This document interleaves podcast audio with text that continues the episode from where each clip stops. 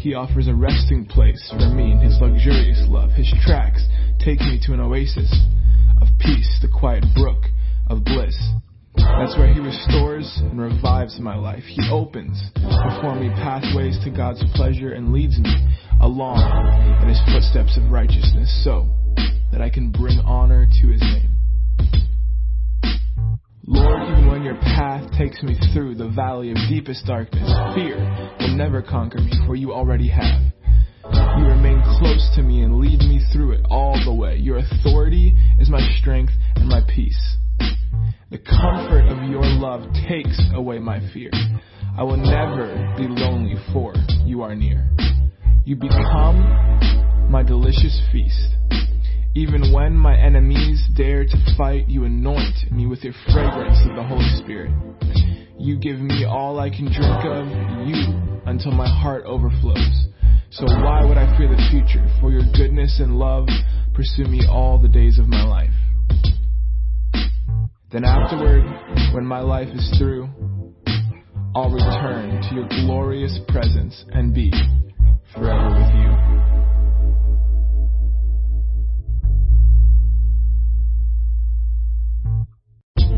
Lord is my best friend, my shepherd. I always have more than enough. He offers a resting place for me in his luxurious love. His tracks take me to an oasis of peace, the quiet brook of bliss. That's where he restores and revives my life. He opens before me pathways to God's pleasure and leads me along in his footsteps of righteousness so that I can bring honor to his name. Lord, even when your path takes me through the valley of deepest darkness, fear will never conquer me, for you already have. You remain close to me and lead me through it all the way. Your authority is my strength and my peace. The comfort of your love takes away my fear. I will never be lonely, for you are near. You become my delicious feast. Even when my enemies dare to fight, you anoint me with your fragrance of the Holy Spirit. You give me all I can drink of, you, until my heart overflows. So why would I fear the future? For your goodness and love pursue me all the days of my life. Then afterward, when my life is through, I'll return to your glorious presence and be forever with you.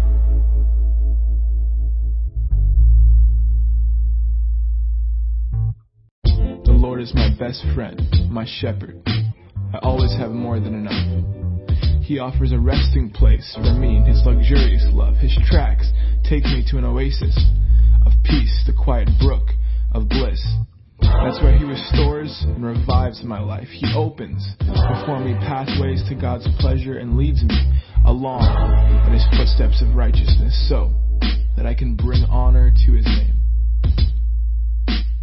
Lord, even when your path takes me through the valley of deepest darkness, fear will never conquer me, for you already have. You remain close to me and lead me through it all the way. Your authority is my strength and my peace. The comfort of your love takes away my fear. I will never be lonely, for you are near. You become my delicious feast. Even when my enemies dare to fight, you anoint me with your fragrance of the Holy Spirit. You give me all I can drink of, you, until my heart overflows. So why would I fear the future? For your goodness and love pursue me all the days of my life. Then afterward, when my life is through, I'll return to your glorious presence and be forever with you.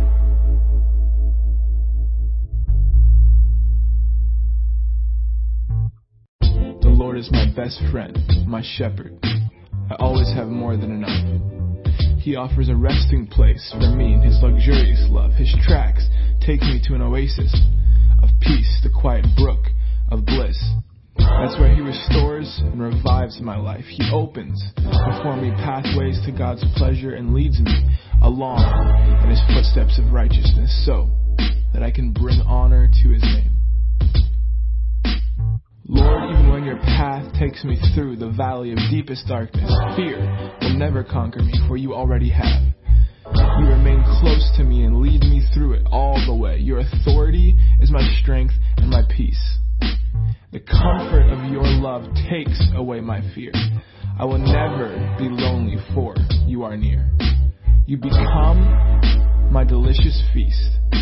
Even when my enemies dare to fight, you anoint me with your fragrance of the Holy Spirit. You give me all I can drink of, you, until my heart overflows. So why would I fear the future? For your goodness and love pursue me all the days of my life. Then afterward, when my life is through, I'll return to your glorious presence and be forever with you.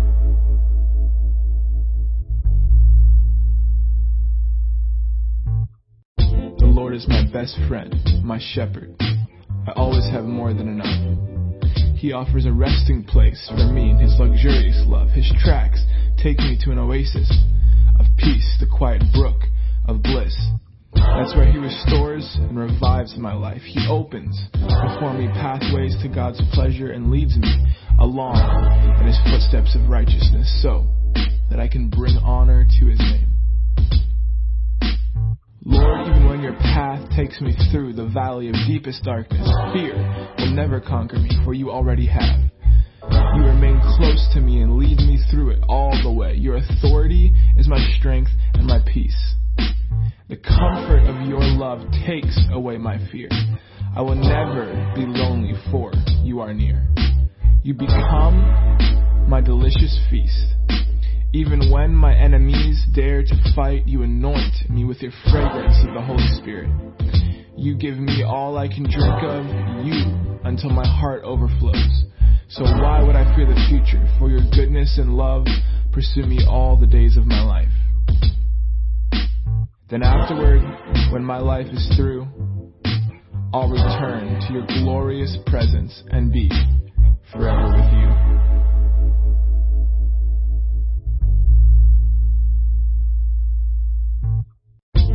Lord is my best friend, my shepherd. I always have more than enough. He offers a resting place for me in His luxurious love. His tracks take me to an oasis of peace, the quiet brook of bliss. That's where He restores and revives my life. He opens before me pathways to God's pleasure and leads me along in His footsteps of righteousness so that I can bring honor to His name. Lord, your path takes me through the valley of deepest darkness, fear will never conquer me, for you already have. You remain close to me and lead me through it all the way. Your authority is my strength and my peace. The comfort of your love takes away my fear. I will never be lonely, for you are near. You become my delicious feast. Even when my enemies dare to fight, you anoint me with your fragrance of the Holy Spirit. You give me all I can drink of, you, until my heart overflows. So why would I fear the future? For your goodness and love pursue me all the days of my life. Then afterward, when my life is through, Welcome you to Victory Christian Fellowship, and what a great day in the Lord it is. We're glad that you're here, and those of you that are watching this, we just welcome you. And Father, we just give you all the praise and all the glory today.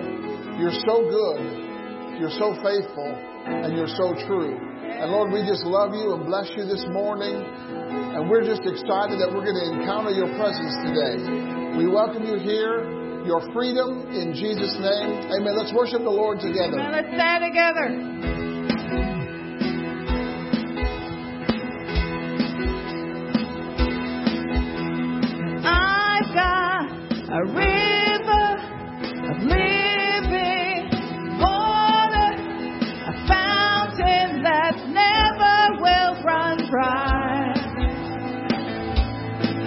And they said, open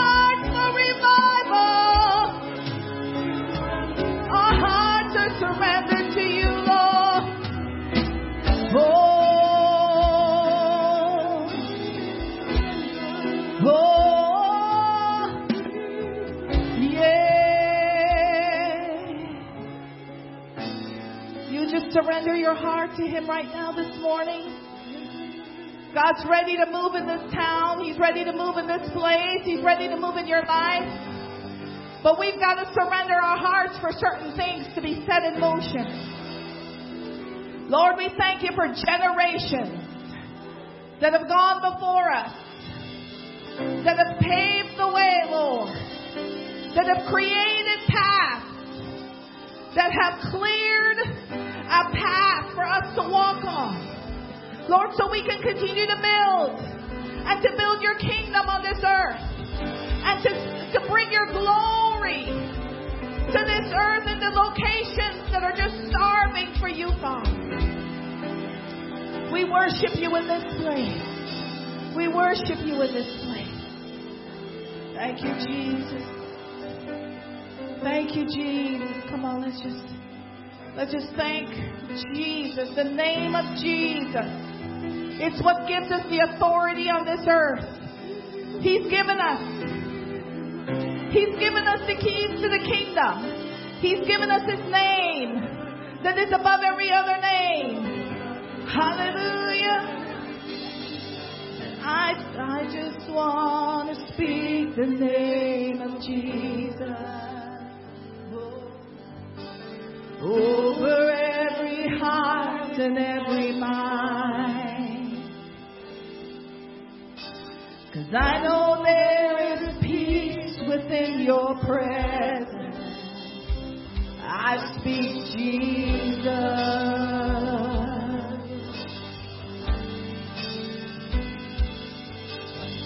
I just want to speak the name of Jesus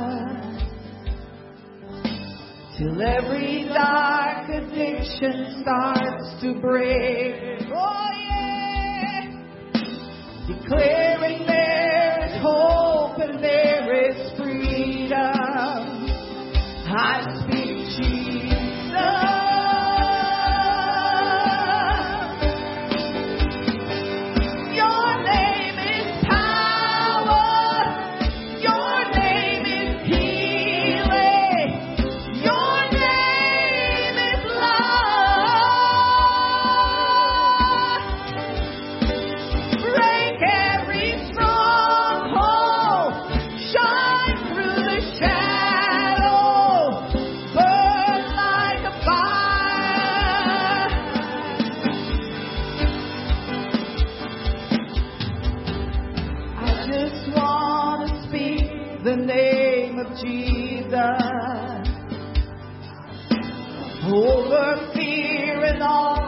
anxiety. Yes! Every soul held captive by depression. Come on!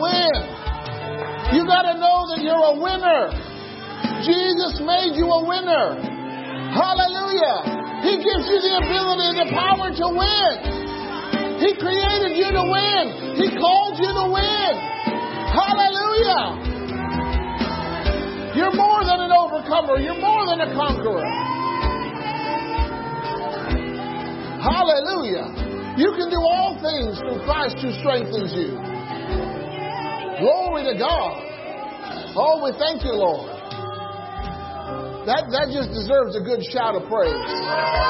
Hallelujah. Thank you, Lord. Amen, amen, amen. Hallelujah. Wow.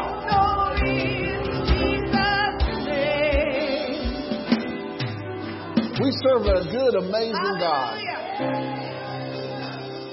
And Father, we're so grateful Thank you, Jesus. that you inhabit our praises. And Lord, you speak and communicate to us.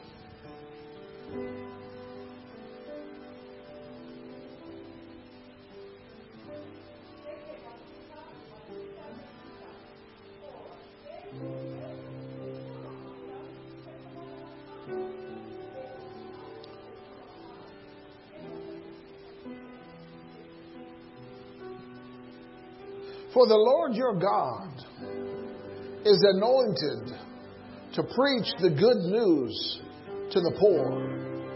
The message of victory over poverty, sickness, and death is yours. For I have redeemed you, says the Lord. I've redeemed you from the pit. I've redeemed you from the prison. And I've redeemed you from poverty, sickness, and death. For in me there is life and life forevermore. Hallelujah. Amen. Amen, amen, amen. Well, thank you, Signature Worship Team. We're so glad that you're here. We're going to have uh, communion now. Pastor Nelson is going to lead us in communion. So if you have your elements, go ahead and uh, get those and get them ready because sometimes they're extra sticky. And prepare to have communion.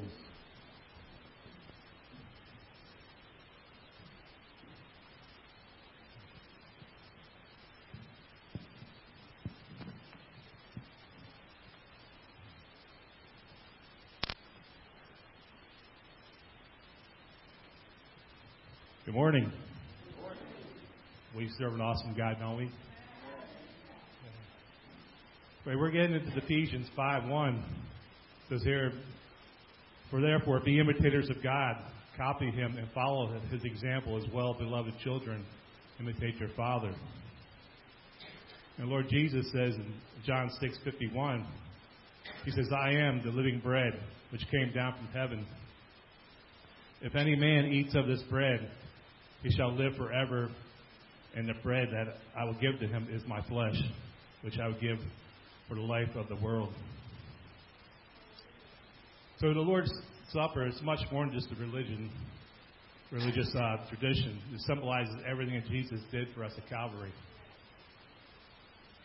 When we partake of the cup representing the blood, we are representing the Jesus delivered us from sin.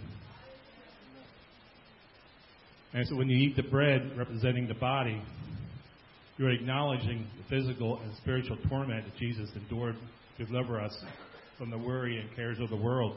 So he takes out fear, sickness, disease, and every part of the curse. And that's including poverty and lack. And we thank you, Lord Jesus, for such a good deed that you did for us. And we're going to 1 Corinthians 11, 23 through 25.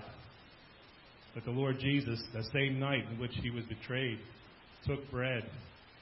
He given thanks, and he broke it and said, Take, eat, for this is my body, which is broken for you. Do this in remembrance of me. Take and eat.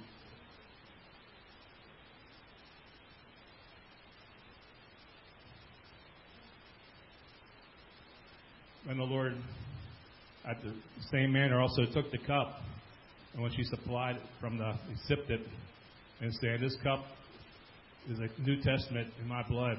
Do this as often as you drink it. Remembrance of me. Take and drink.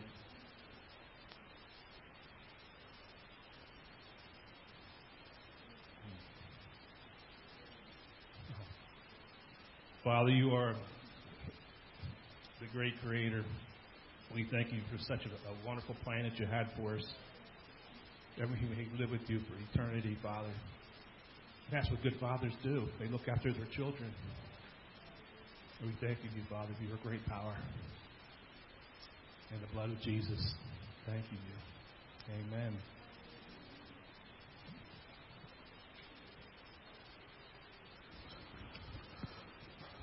Thank you, Nelson.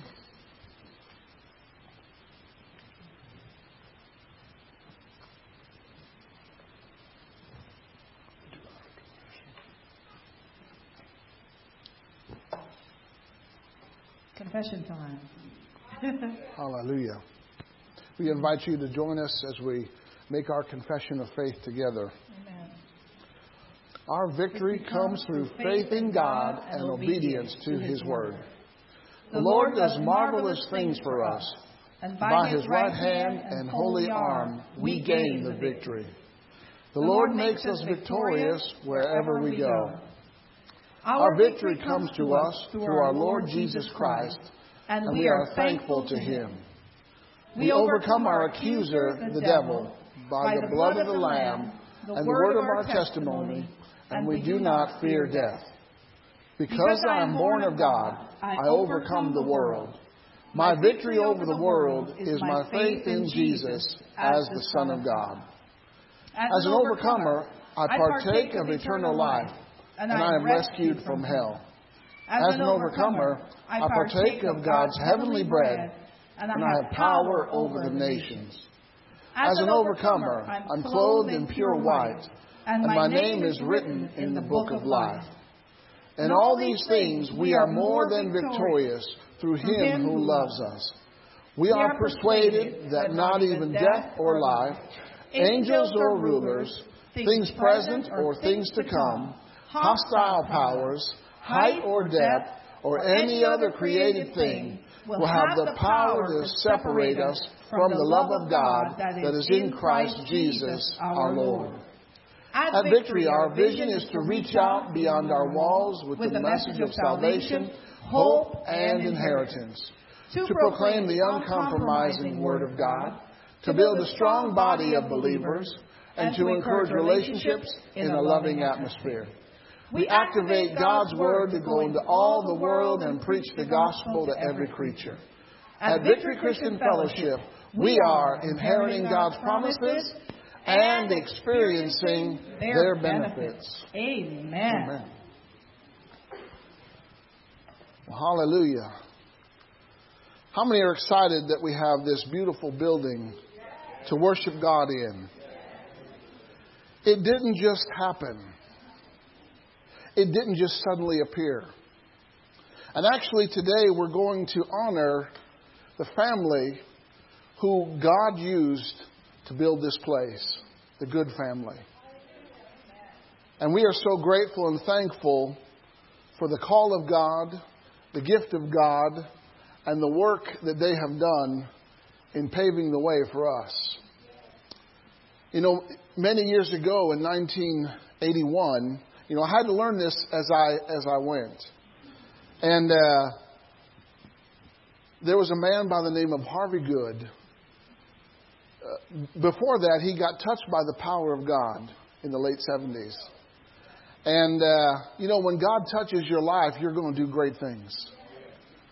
And in 1981, they took over a small group that was meeting. It became official in October of 1982. And uh, they filed their paperwork, and it was started as New Covenant Church. And uh, they were meeting in Franklin Street in Palmyra. And, and, is anybody here ever was ever at that meeting in Franklin Street? Yeah, we have a few people. All right. Praise God. I never had the privilege of being there or even being in that building. But they quickly grew and they had to expand. So in 1994, they purchased this land and began to build this building. Or they purchased it in 89 and then they built this building in 1994. And uh, the name got changed in 1997 to Victory Christian Fellowship. And um, we came here in 2002, and uh, it's been a great and wonderful privilege to be here. And, uh, you know, one of our greatest things that we did since we were here was to redo the stage and to add carpeting. I mean, doesn't it look lovely? And uh, we're going to dedicate uh, this platform today to the good and fam- to the good family. We have uh, the the matriarch. We have Pearl Good here today. Amen.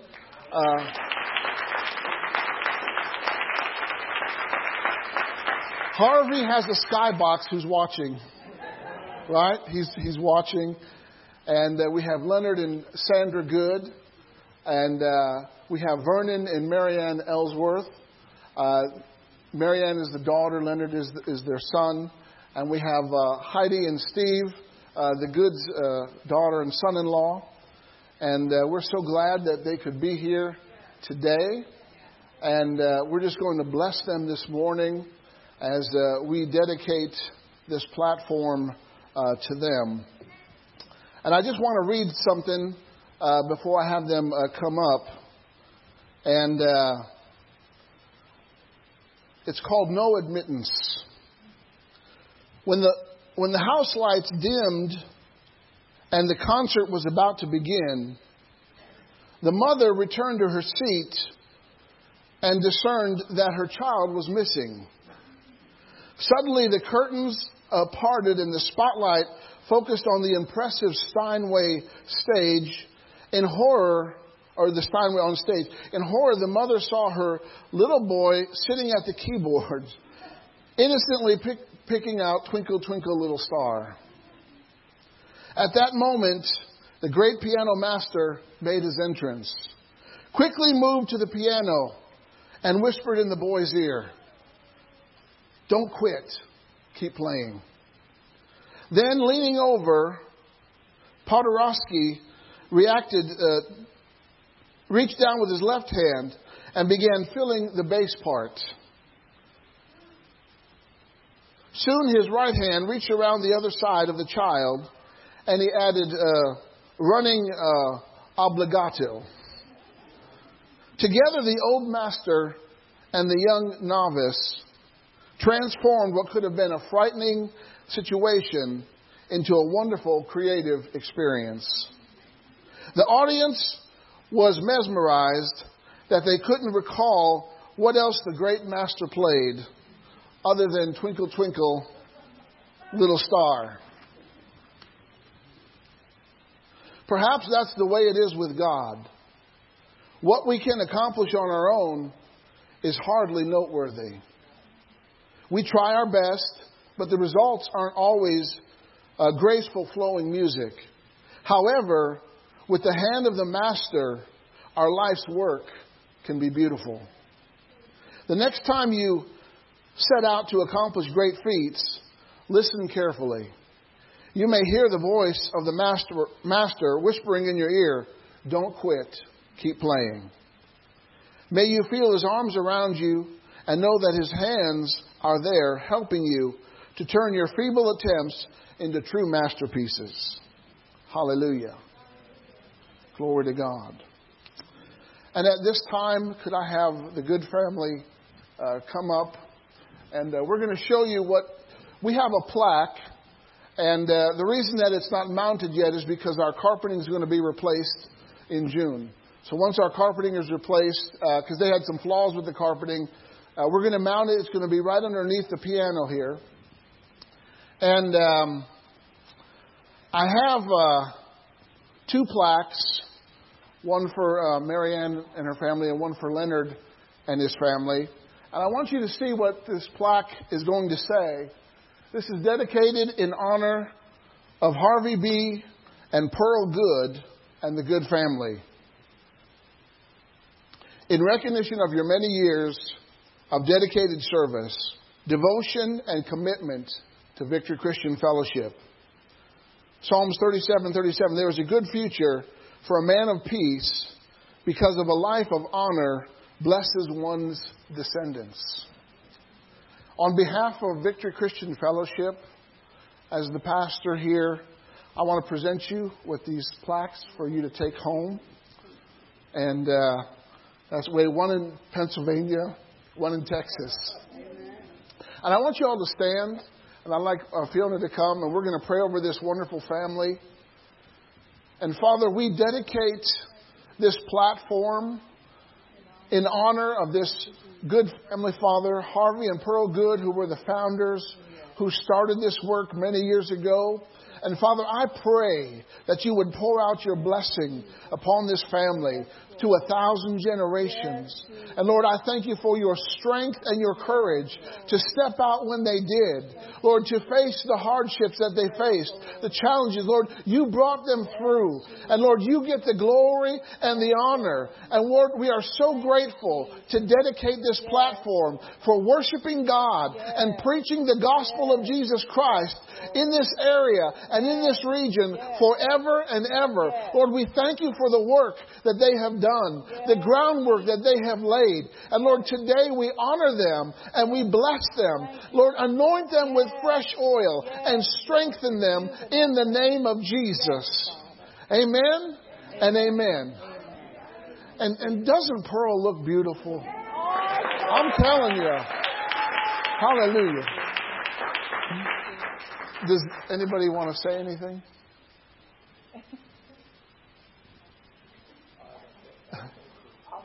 Okay. I was very close to my dad, and some painful things happened in this building. And one day I just showed up mm-hmm. and introduced myself to Pastor Doug, and immediately I knew this was a man of God, and I had so much joy that the building was going to be his. So thank you, everyone. Amen. Thank you.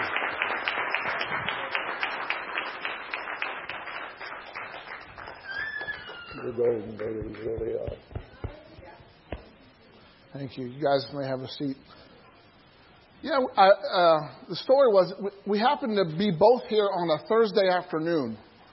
Because at the time I was working at a bank full time and uh, being the pastor here, and so it was rare for uh, Fiona and I to be here together.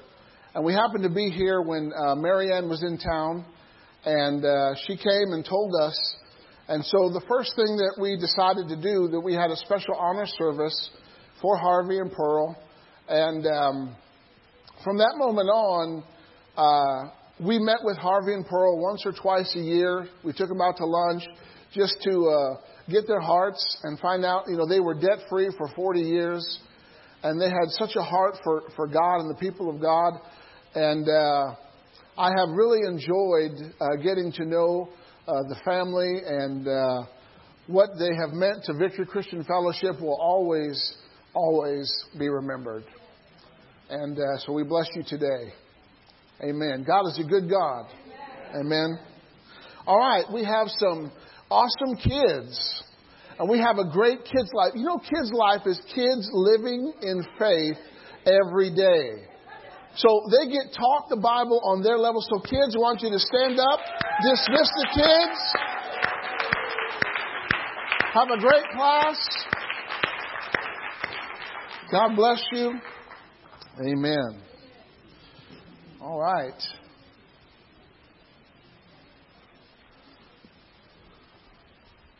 Since I hadn't had the privilege of building a building yet, so we dedicated the platform. I'll tell you what, you guys built a very solid platform, let me tell you. I was part of the breakdown crew, and let me tell you, it took everything. It was very solid and sturdy. It was awesome. Yeah, Pastor Nelson, he's a carpenter also, and he uh, he was the one that had the design and took over that uh, project for us, and it's just uh, wonderful. Amen. The work of God goes on. Hallelujah. God has generations on His mind. And what, what one generation, when they finish their course, another generation takes over. Moses got him out of Egypt, but Joshua brought him into the promised land. Amen. And this morning, as I was preparing for this uh, service, not just this morning, but uh, this week, the Lord really put a word on my heart for a time and a season that we're in right now. And I want to minister to you this morning on how to prevent the enemy from triumphing over you. You know, the enemy, how many know that we all have an enemy? His name is the devil, the accuser of the brethren, the father of lies, so many other things. And his goal for every person associated with Christ is to steal, kill, and destroy if he can. He, he tries to take the word from someone who hears it immediately when it's heard. And, uh, but I'm glad that we have a God, amen, who is our protector and our defender and our rescuer. And as we stay close to Him, you know, He's not going to let that happen. Amen. And uh, let me just take a moment. Uh, you know, as you know, you can give anytime here during the service. We have a container as you came in and one over there. And uh, if you're watching online, you can also give through our website as well. Sometimes I have so many things on my mind that I forget things. Amen. And also, men, uh, ladies, there's no woven for the summer months, so keep in mind of that. And men, we're going to have a, a very special Barnabas group at the end of this month, the last Saturday of the month. And uh, we're going to have an instructor from Rhema Bible Training College. His name is Marvin Yoder. Uh, he was raised Amish in Kansas, and uh, he he got God got a hold of him, and he got a hold of God, and uh, he's just a great and wonderful man. This is going to be the first time that he's here, and so uh, want you to prepare, and you can take a postcard and invite other friends that you know. All right. So God has designed us that when we live a life that's completely aligned with Him, the enemy will not be able to triumph over you. God will prevent our enemies from gaining any victory over you. When the enemy attacks, the Lord will rescue and deliver you. Because the enemy will attack. When you attempt anything for God, just getting born again, you become a target. Amen? I want you to turn with me to the book of Psalm, chapter 1. And then we're going to see this example in one of the kings of Judah. Psalm 25 gives us an inclination of what we can do. Psalm 25, verse 1. It says, Unto you, O Lord, do I lift up my soul? I want you to focus on those words, lifting up your soul, because that's going to be a key from preventing the enemy from triumphing over you. He goes on to say in verse 2, Oh my God, I trust in you. Let me not be ashamed. How many know God doesn't want you ashamed? Paul said, I'm not ashamed of the gospel of Christ. Amen. For it is the power of God and the salvation to them that believe. And let not my enemies triumph over me. Yea, let none that wait on you be ashamed. Let them uh, be ashamed which transgress without cause. Show me your ways, O Lord. Teach me your paths. You know, when you know God's ways and you know the right path, the enemy can't triumph over you. Lead me in truth. You know, the only, the only way that the enemy can beat you is if you believe a lie. But if you stick with the truth, you're going to be okay. All right? There is a truth cushion under everyone's seat. Have you, you ever flown an airplane? Right? They say that there's a flotation device under your seat. There's a truth belt underneath your seat today. Right? And it's to prevent you from the enemy triumphing over you. And teach me, for you are the God of my salvation. On you do I wait all day. Remember, O Lord, your tender mercies and your loving kindnesses, for they have been uh, ever of old. Remember the sins of my, remember not the sins of my youth. How many glad that He forgets those? They're under the blood, amen? And my transgressions, according to your mercy, remember me. for your goodness' sake, O Lord. Remember not the sins of, earth. great and upright is the Lord. Let me tell you something. Whenever the enemy attacks, you've got to magnify God. You've got to make God bigger than the enemy because he is bigger. He's bigger, he's stronger, he's faster, he's smarter than the enemy. But you have got to magnify him. And let me tell you something if you haven't been practicing magnifying God, it's hard to do it in the moment of attack. Just food for thought.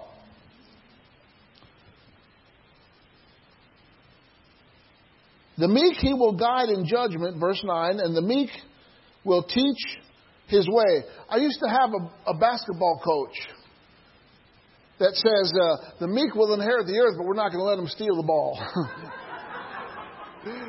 Amen.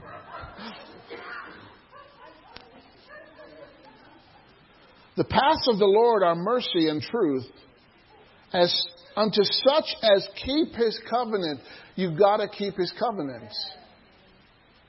See, the enemy can triumph over you when you're not participating with God's plan or doing things God's way.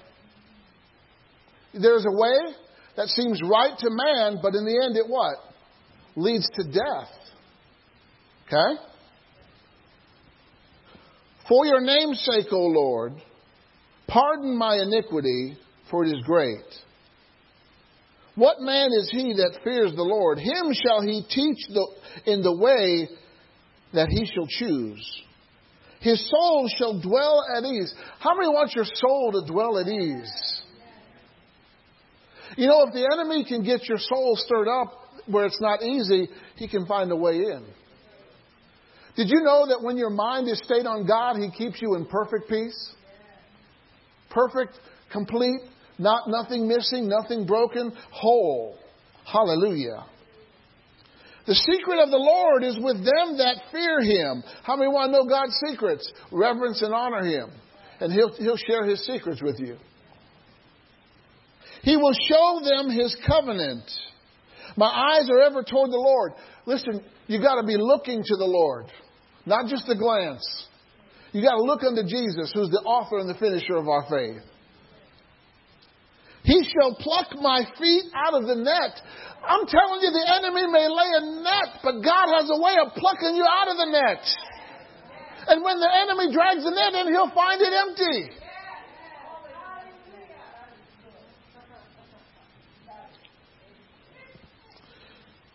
Turn unto me and have mercy upon me, for I am desolate and afflicted. The troubles of my heart are enlarged.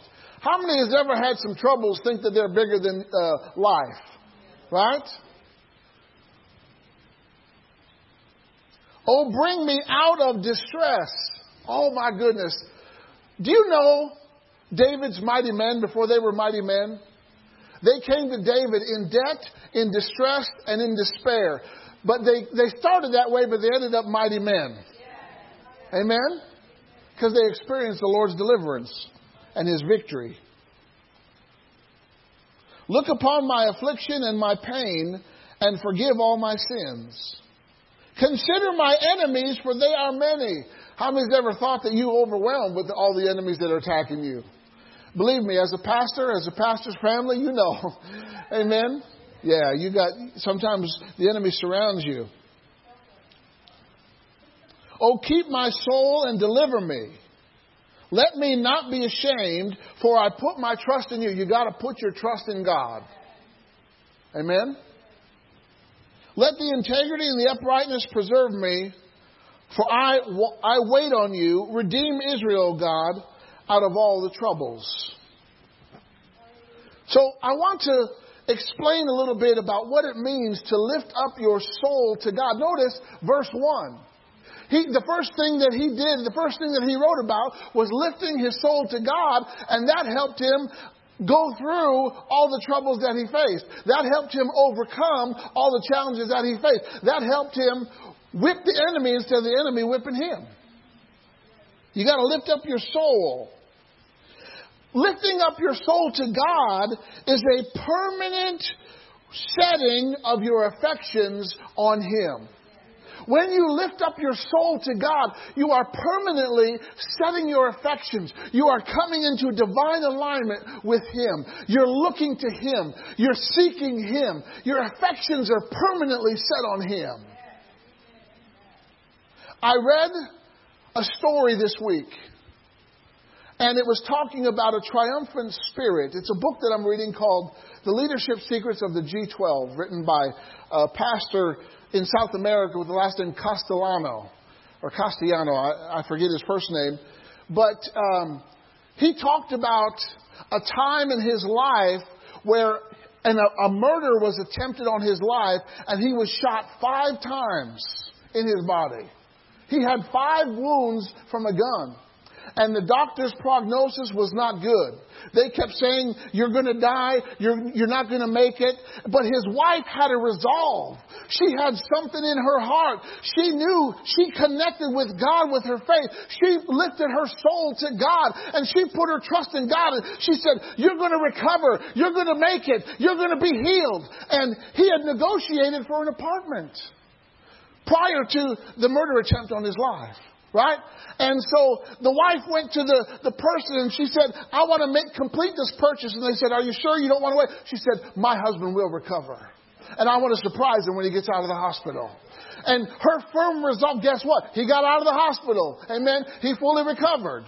Amen. I'm telling you, you don't have to wait for the altar call. You can receive from God right now in your seat where you are. So, lifting up your soul, it's a sincere, affectionate, hearty praise to God. It's drawing near to Him. You know, the Bible says, draw near to God and He'll draw near to you. Isn't that odd? I thought God was supposed to make the first move. He already did. He made the first move long before we were around. Right? Were you there when he was when he, he made the decision to send his son Jesus for our atonement? Amen. You know the conversation with Job?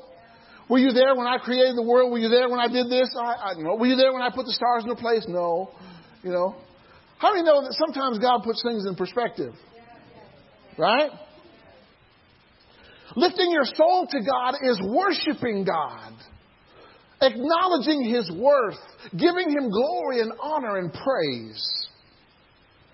Lifting your soul to God is meditation of gratitude and praise. Your thoughts about how good God is, how great God is, not how great your problem is. I mean, we sang it today. He prepares a table before you is where? In the presence of your enemies. Don't worry about what the enemy's saying. Don't worry about the enemies. Here, eat some bread of life. Here, drink some new wine. Here, eat some meat. Here, eat, eat some sweet word. You're supposed to be more focused on the table than you are what the enemy's doing. Why, there's greater things on the table. Oh, the devil's chasing me. It shouldn't be the other way around. Where did you, what scripture did you ever say the devil's chasing me? He's under our feet. How can that be? Because you've been saying the wrong thing because you've been believing the wrong thing. You've been magnifying the problem and minimizing God. Okay. to lift up your soul means you direct your prayer to God knowing that He's going to give you an answer. How many know that when you pray, God answers?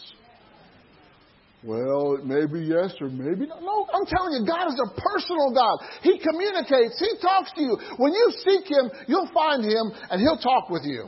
He'll give you an answer and a solution right then and there for the problem. Hallelujah. Here's what the treasury of David, it's, it's a translation, it's a commentary, but I love it, talking about lifting your soul to God. True prayer may be described as the soul rising from the earth to have fellowship with heaven. Did you hear that? You've got all these problems, but your soul's taking an elevator ride to heaven. You, you, in other words, you're telling your problem, I'm putting you on hold. How many's ever been on hold? Right? How many's ever got, been put on hold right in the middle of a sentence? You didn't get to finish the sentence. Hold. What? Hello? All right? True prayer may be described as the soul rising from earth to have fellowship with heaven. It is taking journey upon Jacob's ladder. Back in Genesis uh, 28. Leaving the cares and the fears at foot and meeting with the covenant God at the top. Oh, I'm telling you, you can meet with the CEO of the universe when problems are coming, when challenges arise. You can have a meeting with the CEO. And he'll give you a solution right in the midst of it.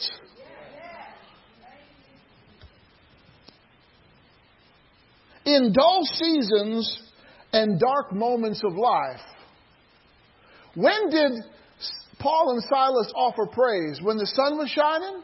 No, when it was dark. Where were they? In prison, in the dungeon, in chains. That's when they offered the praise, and that's when they broke free. They broke free when they offered their praise. It wasn't until they started praising did the chains fall off. You got to praise God in the midst of the problem. You got to praise God in the midst of a challenge. You got to praise God in the midst of an attack. We must exert all our power to lift our heart and soul to the Lord. You've got to practice lifting your soul to God. It's not hard. You don't have to be a weightlifter. How you lift your soul to God is simply looking and speaking to Him. That's it. It's that simple. Amen? All right? Hallelujah. And the word triumph, it means to rejoice, to exult, to be joyful. It means to jump for joy. I don't want the enemy jumping for joy over me. I don't want the enemy exulting over me. Amen? In uh, Psalm 86, verse 4. Psalm 86, verse 4. It says, Make your servant rejoice. I'm reading from the Amplified. For you, O Lord, I lift up my soul, all that I am in prayer. Who's, got a, who's going to lift up your soul? None other than you.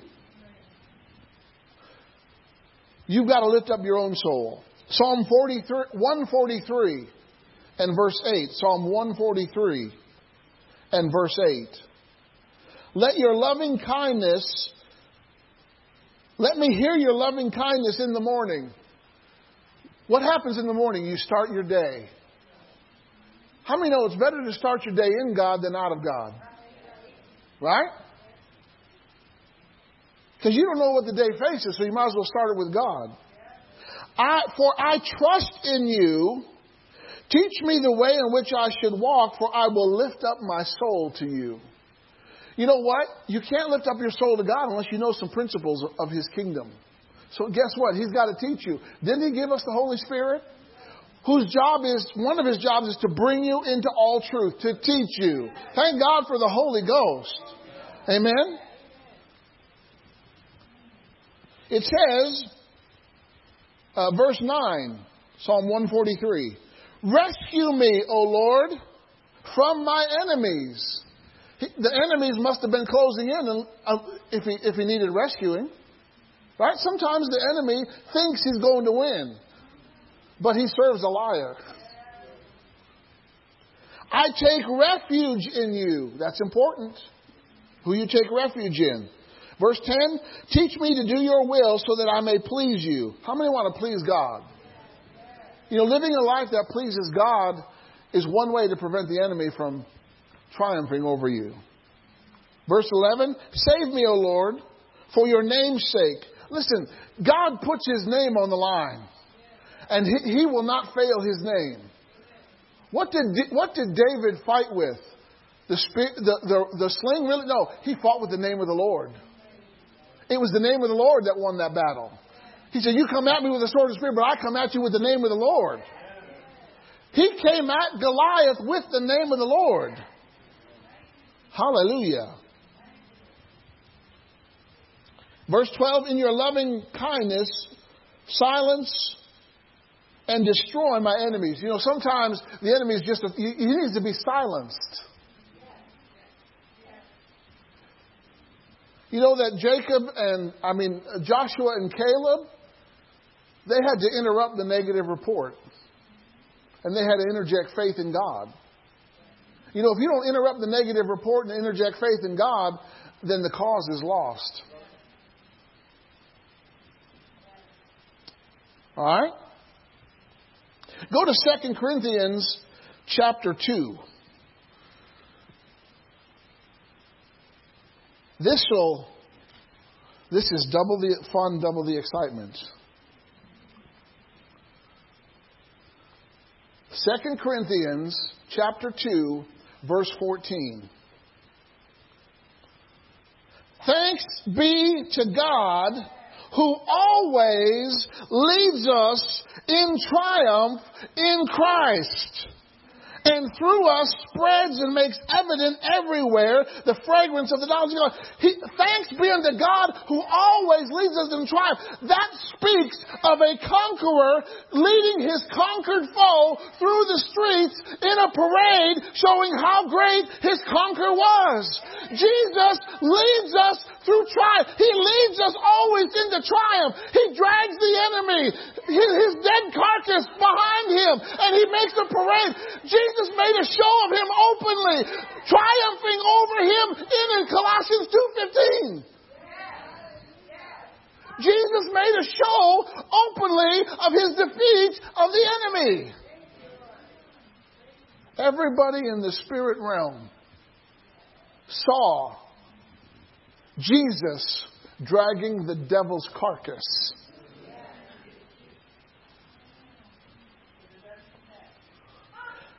And, and, he gave you his victory. He gave you his victory. He gave you his victory.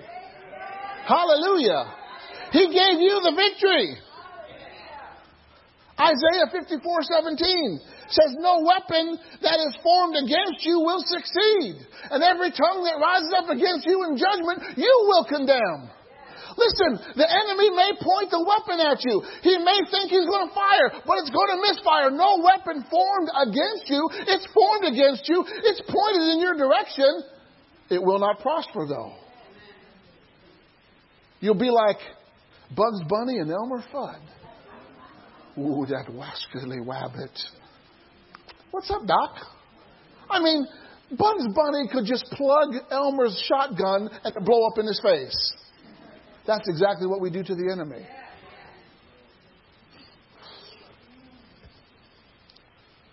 Go to, there's a minor prophet, Zephaniah. Zephaniah chapter 3, verse 14. Notice what the first three letters, three words, shout for joy. You know, sometimes the joy comes after you shout. You may not feel the joy right away, but once you release that shout, the joy. Shout for joy. O daughter of Zion, shout in triumph. O Israel, rejoice and be in high spirits.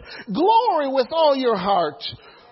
O daughter of Jerusalem, the Lord has taken away the judgment against you, and He has cleared away your enemies. I'm telling you, God is like a bulldozer to your enemies. He will clear the way for you. He will clear the path for you. He will eliminate the bugs and the insects.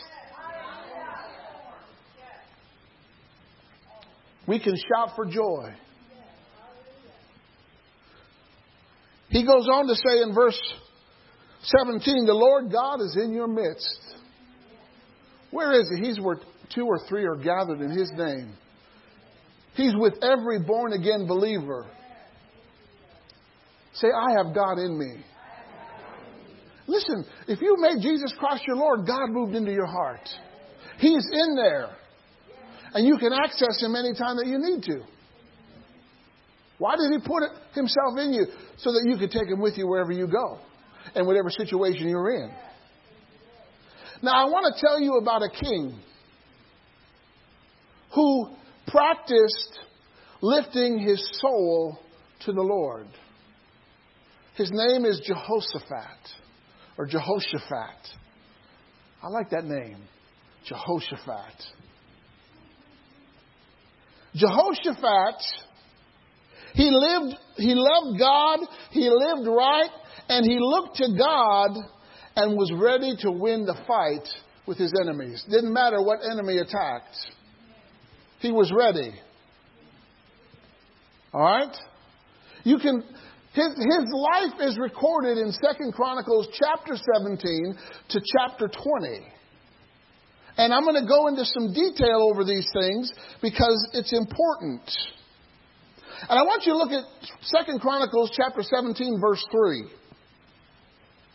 And the Bible says the Lord was with Jehoshaphat. Say the Lord was with him. Who does the Lord hang out with? He doesn't hang out with complainers. He doesn't hang out with doubters. He doesn't hang out with non believers. He doesn't hang out with the pride, the proud. He doesn't hang out with backbiters or gossips. He doesn't hang out with liars. But God was with Jehoshaphat. That statement alone says a lot. Amen? God was with Joseph. What happened? Every challenge he overcame. God was with Daniel. Everything, you know, he overcame. God was with Esther. She went before the king and found favor. When God is with you, good things happen. Amen? But I want to encourage you to be the person that God called you to be. If God isn't with you, guess what? You can make some adjustments and changes in your heart. We know that Joseph didn't complain, otherwise, God wouldn't have been with him. Because we know that when the Israelites complained, God was angry. When, when, people, when they were, uh, went into the promised land, the complainers died. The believers went in. So Jehoshaphat, God was with him because he followed the example of his father David. Any king that was tied in with David means they were righteous. David was the righteous line. Did you know that Jesus is a descendant of David? And he's sitting on the throne forever and ever and ever. All right? He did not seek the Baals. He did not seek idols. But he sought the Lord God of his father. Everybody say he sought him. You got to be a seeker. God rewards those who diligently seek him and believe that he is. How many believe that he is? How many seek him? Amen. Hallelujah. I didn't come to church because I'm the pastor. I came because I'm seeking an encounter with God. And I know when God's people gather, God has a word, God has a message, God has a demonstration that He wants to do in our midst.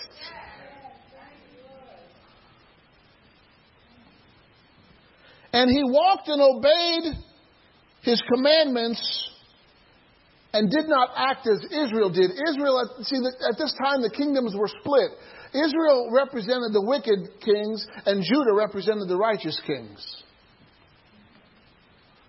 Verse 5 The Lord established his kingdom in Israel. How many know when the Lord establishes you, you're doing something good?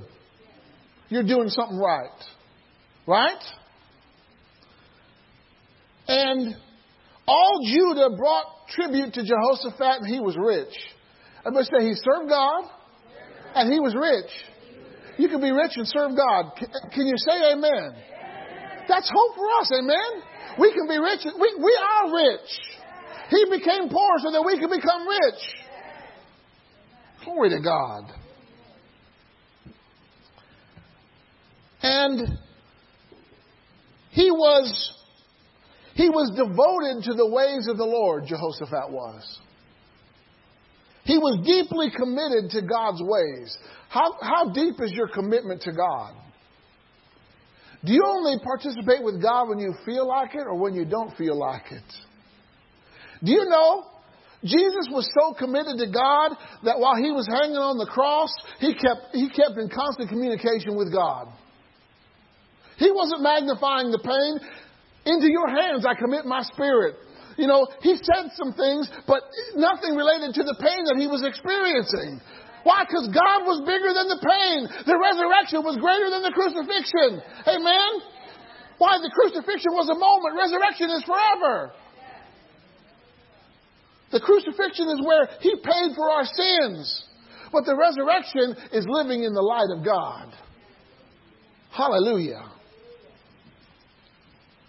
So, in the seventh year of his reign, um, he set officials up in his kingdom.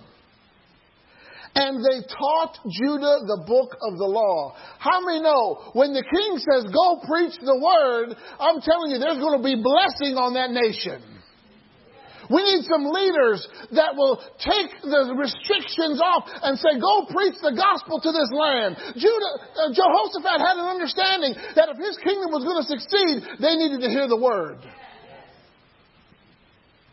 So in verses 7, he commissioned these people to go and teach. Thank God for that. Amen. Verse 10. The dread of the Lord was on all the kingdoms of the land surrounding Judah, so that they did not make war against Jehoshaphat. When you do things right, the enemy knows I can't get in there. That doesn't mean he won't try, but in this particular point, there was peace. Amen? No one was coming against him.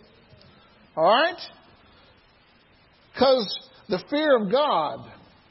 And verse 12, Jehoshaphat became greater and greater.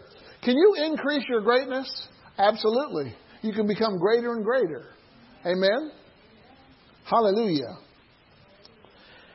And he built storage places and he had large supplies. Chapter 18. Chapter 18. Verse 1. Jehoshaphat had great wealth and honor, but he was allied to Ahab. Now, if you don't know anything about Ahab, 1 Kings 16, 28 and 29 call him the most wicked king up to that point. He was a wicked king who honored Baal more than God. He actually had the false prophets eating at the palace. And Jehoshaphat was aligned with him by marriage. Be careful who you're allied with. Be careful who you're allied with. All right? And so the king of Israel, Ahab, he came to Jehoshaphat and he said, I want you to come with me to make war on Ramoth Gilead. All right? And uh, Jehoshaphat answered, Okay, I will. Your cares are our cares. Your concerns are our concerns because they were in covenant through marriage. All right? But whoever you align yourself with, you'll have to fight their conflicts. Did you know that Sapphira aligned herself with her husband to lie against God and they both died? Listen, if your spouse is doing evil, you don't have to participate. But they're my spouse. Yeah, but God doesn't want you to do evil. So are you a man pleaser or a God pleaser?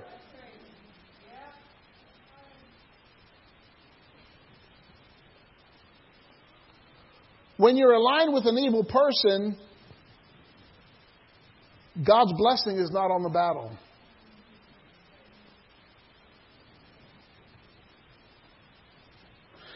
Ahab was evil. He was an idolater.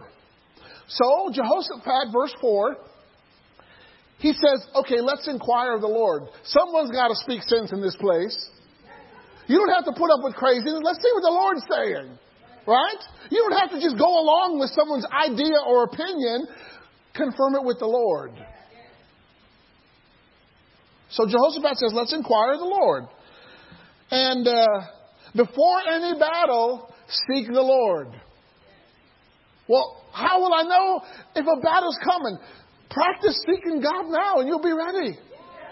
If you're not seeking God now, it's going to be hard to seek Him when the battle is, is raging. You've got to get in the habit of. Jehoshaphat was in the habit of seeking God. It's not like, oh my goodness, we're going to battle. I better seek the Lord. He had been seeking the Lord. I, I showed it to you. He'd been walking with God, doing His precepts. So, um,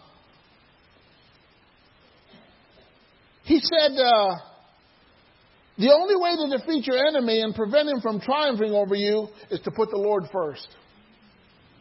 Before you make a major decision of your life, you better spend time seeking God. And God will not lead you apart from His fruit of the Spirit. If, if, if your decision is going to cause you to get out of love, it's not God. If your decision is going to cause you to lose your joy, that's not God. If your decision is going to cause stress, that's not God. Come on. So Jehoshaphat said, Is there a prophet? And Ahab says, Okay, he had 400 false prophets, right? He says, I got this one guy, though, this one prophet who I don't like because he always prophesies evil. You are evil, pal. He was telling the truth.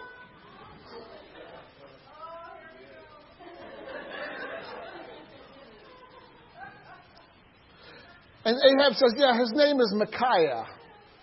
But I don't like him because he never prophesies good about me. It's because you're not good, pal. That's a true prophet, man. Micaiah, his name is actually Micaiah, And his name means who is like Yah, who is like the Lord.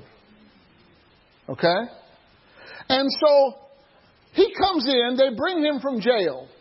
Right?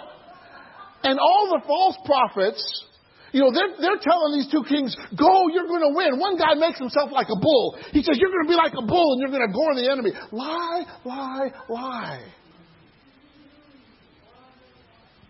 And so when Micaiah gets in there, they, all the other false prophets said, now, we're telling the king go to battle. You just join it. Do you realize the world will pressure you to conform to their message?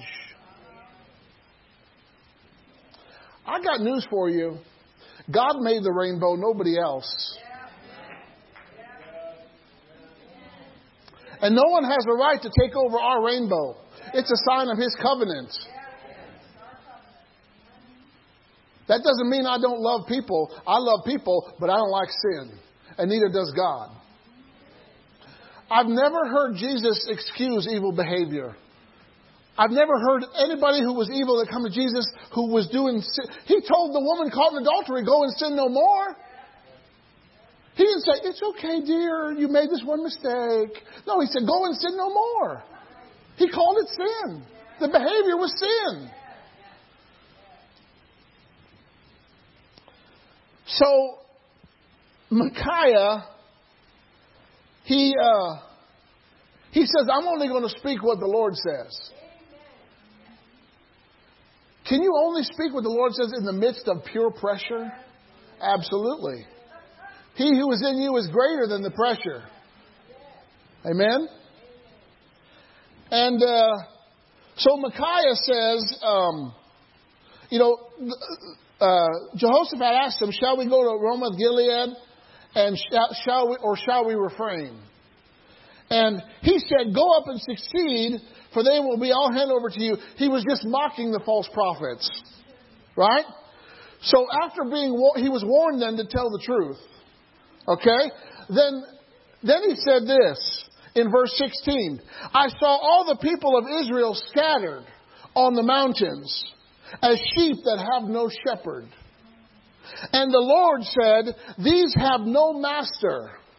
Let each one return to his house in peace. In other words, God was saying, don't go up. Don't go fight this battle. Right?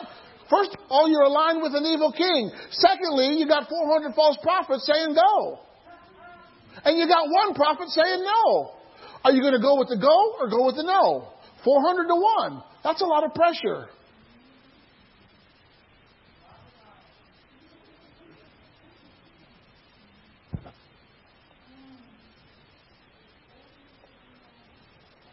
So then he told them that the prophets were, were led by a lying spirit. Right? They were motivated by a lying spirit. That did, now, some translations say God sent a lying spirit. God doesn't have lying spirits. But it wasn't causative, it was permissive. Because Ahab, these, these prophets around Ahab were the prophets of Baal, whom Elijah defeated. Okay? So they returned to they returned um, Micaiah back to prison, and the king said, "Only give him enough water and bread to survive." So pretty harsh conditions, right? Are you willing to go through suffering and proclaiming the truth? Or are you going to back down or back off the truth? Oh, we're not going to talk about the blood in our services anymore. then how do you get saved? If you don't talk about the blood, how does sin get rid of?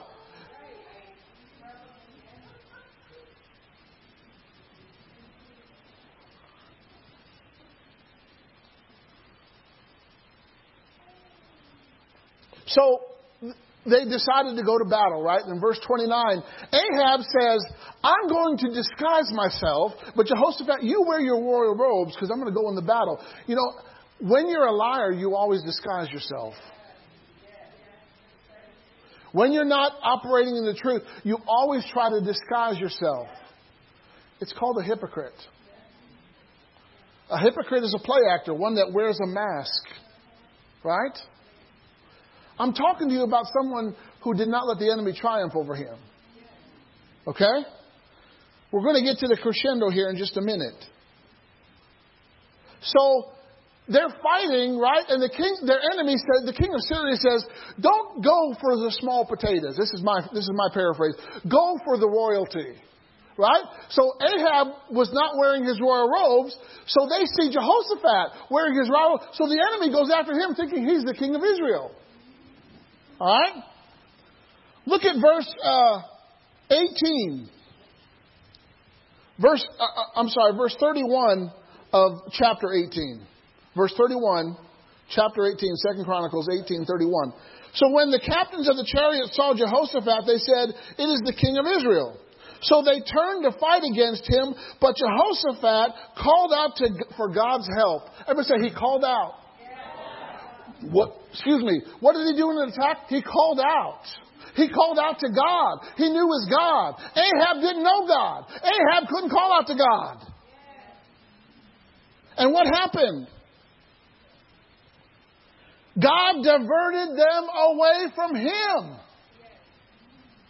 When the captains of the chariot saw that it was not the king of Israel, they turned back from pursuing him. Right in the midst of an attack, Jehoshaphat is defended by God. Because he's the only one with some righteous sense in this situation. And an arrow went through Ahab's armor. He had a chink in his armor. And the enemy found a way in. And just as Micaiah prophesied, Ahab told his chariot driver, he said, Take me back. He said, I've been mortally wounded, and by sunset he was dead. See, when you don't know your God, you're defenseless. All right, let's go to chapter 19. So Jehoshaphat went back to Jerusalem safely. All right? And uh, a prophet came out to see him in verse 2 of chapter 19, Jehu, the son of Hanani, he said, Should you help the ungodly and those who hate the Lord? Be careful who, who you align yourself with. Be careful who you help and get involved with.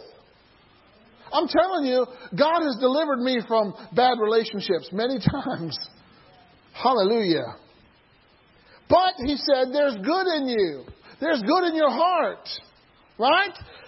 You, you, you have removed the Asherim or the idols and you set your heart to seek God. Thank God. That was the difference. He set his heart to seek God. Even though he made a bad choice in helping Ahab, God knew what was in his heart and he had a good heart. And verse 4 Jehoshaphat lived in Jerusalem, and he brought back the to the Lord, the, the God, he brought back the people to God. Amen. They had revival in the kingdom. And he got things right. He got things ready. All right? And uh, verses 5 to 7 of chapter 19, he appointed judges in all the fortified cities, city by city, to instruct people in righteousness. Right? He appointed the priests and the Levites to judge disputes, right? So he's setting up kingdom protocol. He's setting up things right. Amen. How many know it's, it's good to have a good foundation? I'm so glad for the foundation that Harvey set. It was a good foundation. He did everything right. Amen. He set this up good. He set this up proper. Hallelujah. We're rooted on the rock. Glory to God. Now we come to the moment in chapter 20. Jehoshaphat's doing good. He's doing right. And what does the enemy decide to do? They decide to attack. Why? Because the enemy doesn't want you to continue to do good. He wants to interrupt your good. You know, if the enemy can interrupt your spiritual life, your spiritual routine, right? The things that you would normally do as a believer, if he can stop you from doing that, he's got a way in. He's got a way in. Right?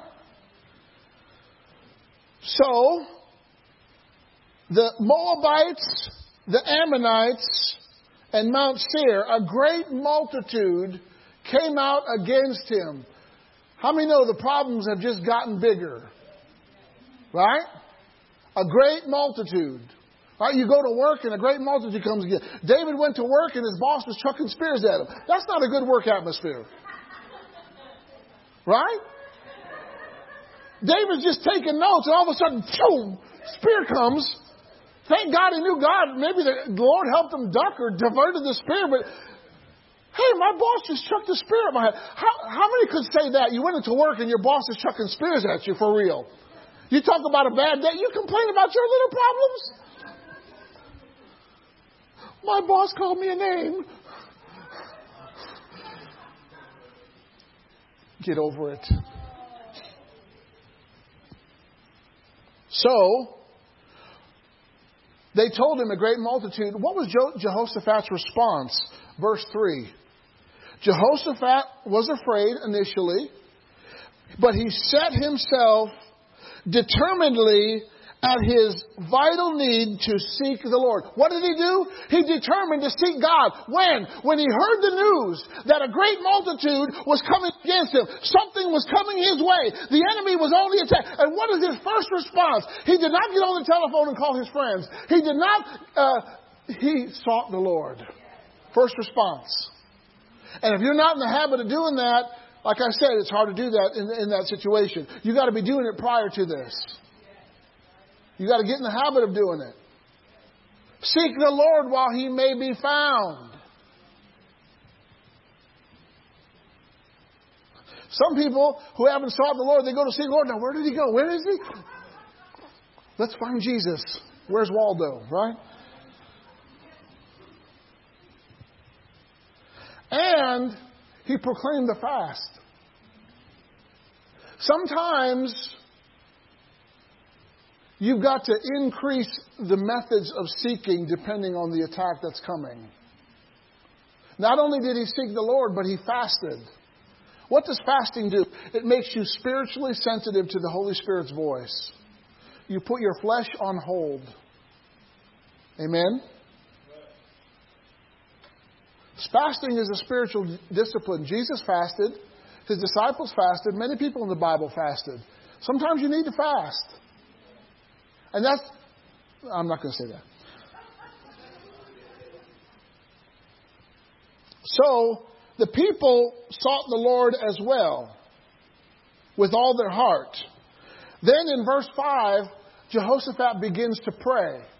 Notice, this is before the battle started. He's got news of the battle. God gave him inside information that something's coming and it's coming quickly. So he stopped, dropped, and prayed. You know when you're on fire, stop, drop, and roll? Well, when you're under attack, stop, drop, and pray. But I got to get these dishes done. Forget the dishes and pray. But I got to get gas in my car. Forget the gas and pray. Which is more important? Sometimes you got to put your natural life on hold and go all in in spiritual things. If you want to prevent the enemy from triumphing over you. He prayed. He stood in the assembly of Judah and Jerusalem in the house of the Lord. I'm telling you, Jehoshaphat was a churchgoer. He had his right connection with God. He stood in the house of the Lord, making this prayer in front of the courtyard. Right? He prayed to God, the Lord God of his fathers. He, the God in heaven, what's he doing? He's magnifying God above the problem. He's exalting God above the challenge. He's making God bigger than the problem, bigger than the enemy. He's the God of our fathers. He's the God of heaven. He keeps getting bigger and bigger. And he says, he declared that your rule is over all the kingdoms and all the nations. He recognized that God has influence over nations. This is a good prayer to pray for America.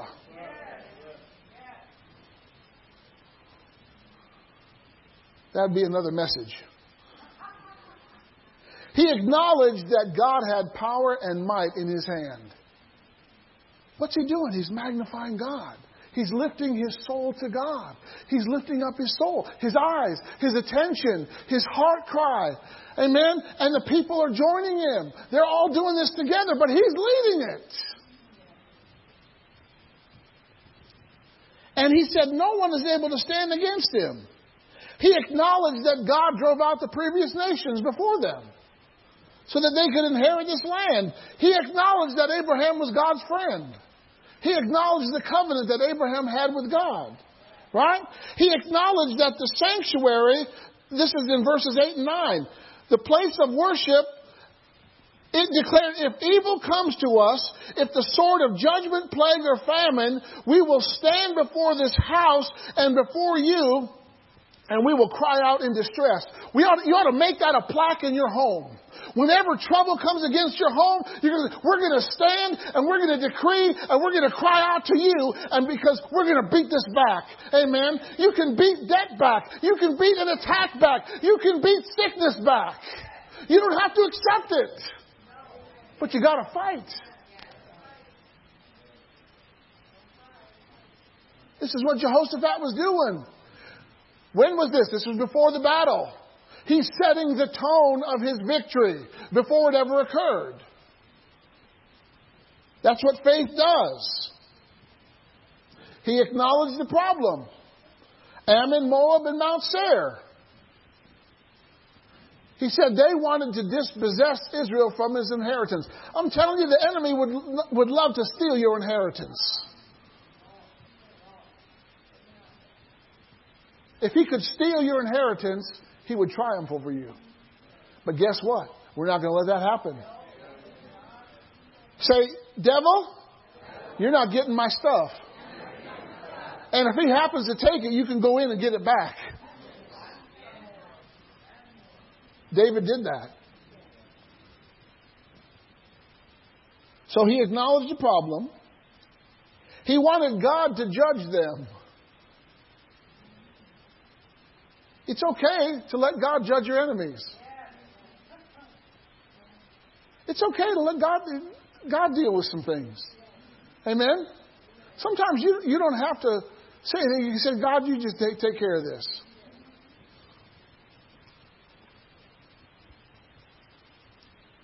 Verse 20, verse 13, chapter 20. All Judah stood before the Lord with their infants, their wives, and their children. Everybody say infants, wives, and children. The whole family was part of this. Look at the good family. How many generations of righteousness are before us right now? Three generations. Amen? Three generations all together serving God. You think that that just happened? No, they laid the foundation. Amen?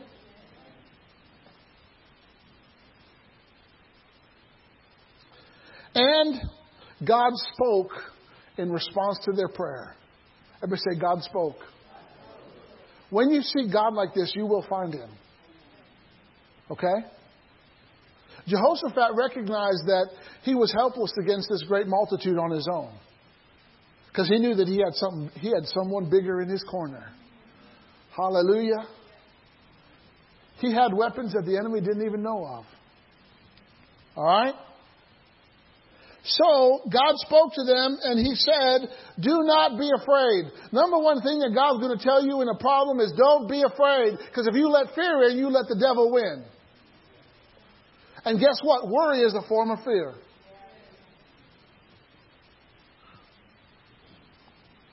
Do not be afraid or dismayed at this great multitude. Look, I got a table that's got better things on it than this great multitude. I got better things for you than this great multitude. I got greater things than this great multitude. Right? God is telling them this.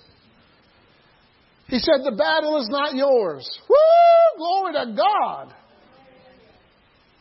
The responsibility of the battle is not mine. Go down against them tomorrow, and God told them exactly where they're going to be. Just because the battle's not yours doesn't mean you, you, you don't have to face your enemy. Because they've already been fighting in the Spirit. So, because they fought in the Spirit, they're going in a position as a winner. Mm. Come on, somebody. Do not go into battle without knowing the Lord's the Lord is with you and giving you a divine strategy. And what did Jehoshaphat do? He worshiped. What did the people do? They bowed down, they praised. The Levites shouted with a loud praise. Come on, let's give God a loud praise.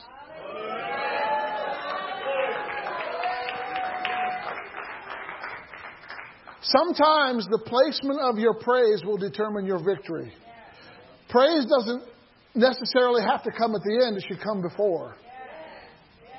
It should come before. So they got up early in the morning, knowing that they're going to be attacked. They got up early.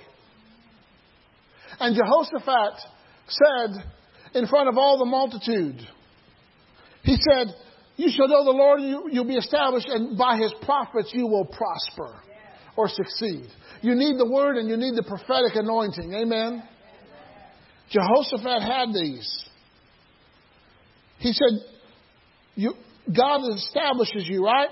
And then he consulted with the people. See, when the people are praying, when the people are with you, they'll give you some good advice. It's the same thing that the apostles did when they needed to put people in the church. They told the people, go find some godly men with these qualities. That's what they did. And the people found them. Stephen, Philip, right? Those seven guys. So, they sent the praisers. They appointed those who sang to the Lord and those who praised Him with their priestly attire. They went before the army. Now, generals are scratching their heads saying, this is the worst strategy ever. But the general who's never lost a battle came up with this strategy. His name is Father God. His name is Jesus. Amen. He knows how to prevent the enemy from triumphing over you. And when they began singing and praising, I want you to point, they began, the moment they opened their mouth, the moment they started praising God, the angels went to work.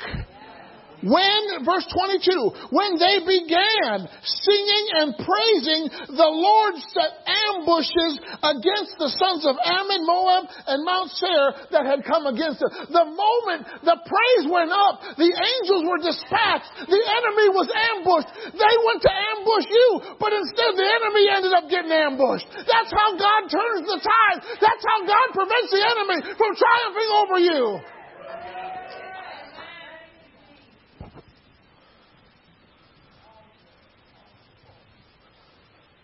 They were struck down in defeat.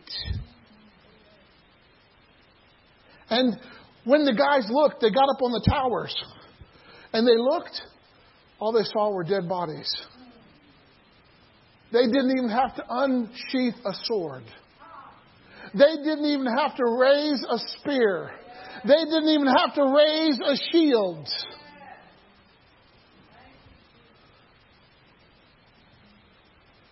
And so, here's what was left behind, verses 24 to 25. They, there was much spoil. Amplified says equipment, clothing, and valuable things. I'm telling you, the battle was God's, but the reward was theirs.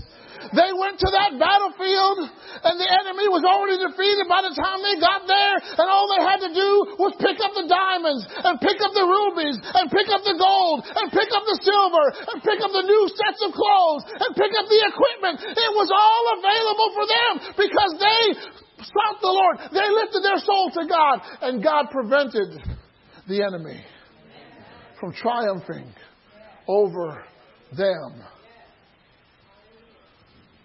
Will it work for today? Absolutely.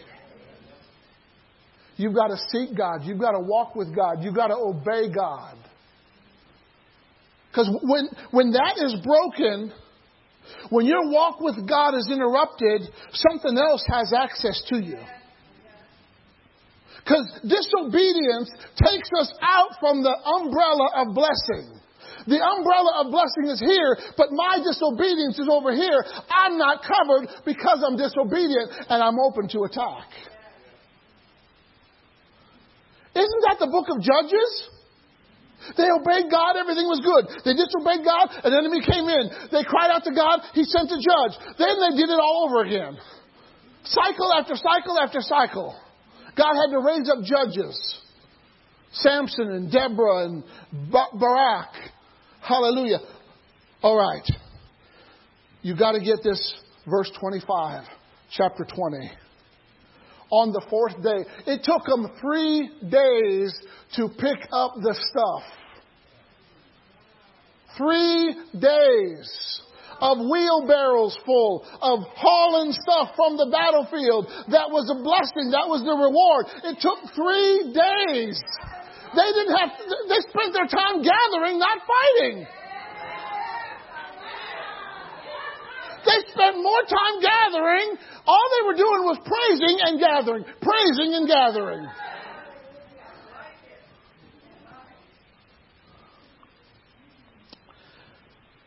On the fourth day, they assembled in the valley of Barakah. You know what the valley? It's the valley of blessing. They named that place the valley of blessing. The valley of Barakah.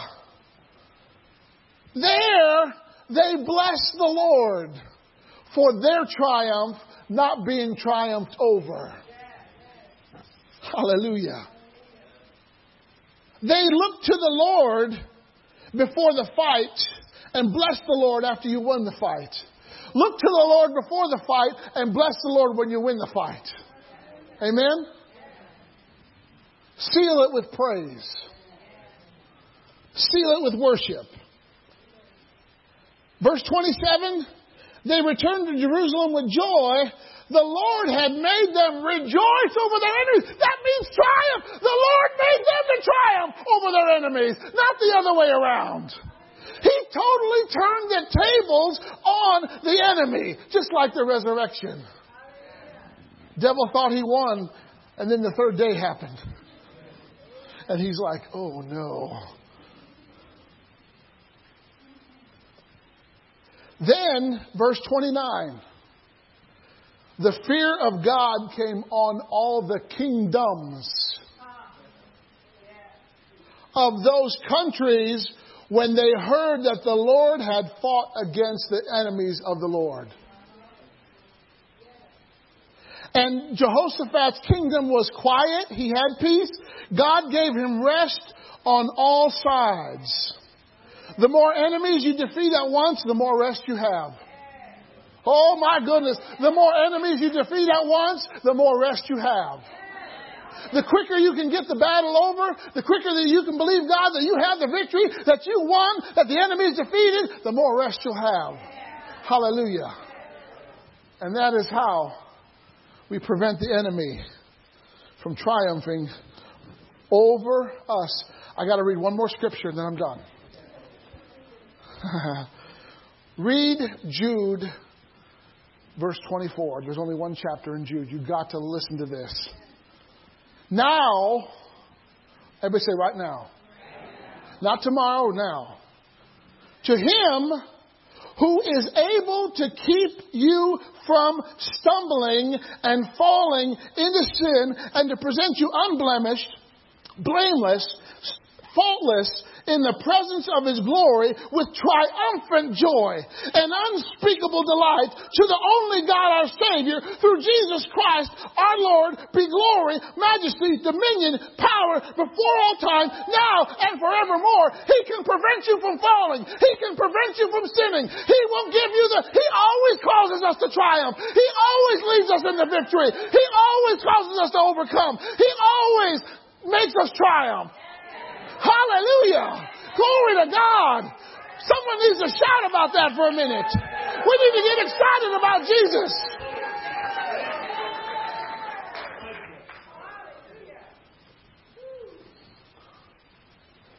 Maybe you've been bullied by a sickness or pain or a lack of some sort or a, heart, a, a hurt or broken heart. God can touch you. God can make you whole. God can heal you. God can work in you. He doesn't want sickness to triumph over you. He doesn't want poverty to triumph over you. He wants blessing to flow to you. Above and beyond. Our God is able to do exceeding abundantly above all that we could ask or think. He's a good and faithful God. And if you need something from God today, you came here broken, you came in here heavy, you came in here down, maybe you came carrying pain. God wants you to triumph over that junk. He wants to give you the victory. He wants to deliver you. He wants to rescue you. He wants to touch you. He wants to help you. He wants to lift you. He wants to fill you. And number one, if you're not born again, you need to get born again. You need to give your heart to Jesus. And if you strayed from God, you need to come back home. If that applies to anybody today, I want you to come right now and experience the goodness and the love of God. He loves you. There's no condemnation to them who are in Christ Jesus. Hallelujah. Thank you, Lord Jesus. Father, I pray for these today. I thank you, Lord, that you have given them the victory. You have prevented the enemy from triumphing over them. You have stopped the enemy's plans from stealing, killing, and destroying them. Lord, you have released what the enemy took. You have released what the enemy has possessed, and you have given it to your people. You have transferred the wealth from the wicked to the righteous in the name of Jesus.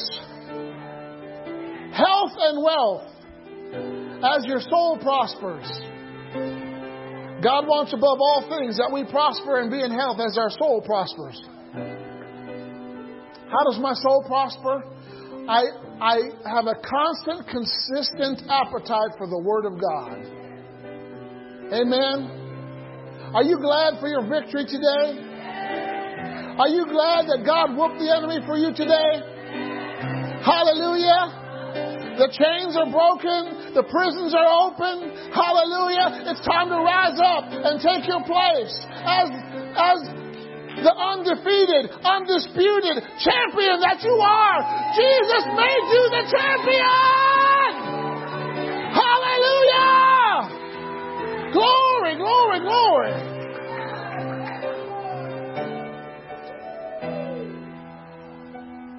Hallelujah. And our thanks to the good family. You will always be in our hearts. You will always be remembered.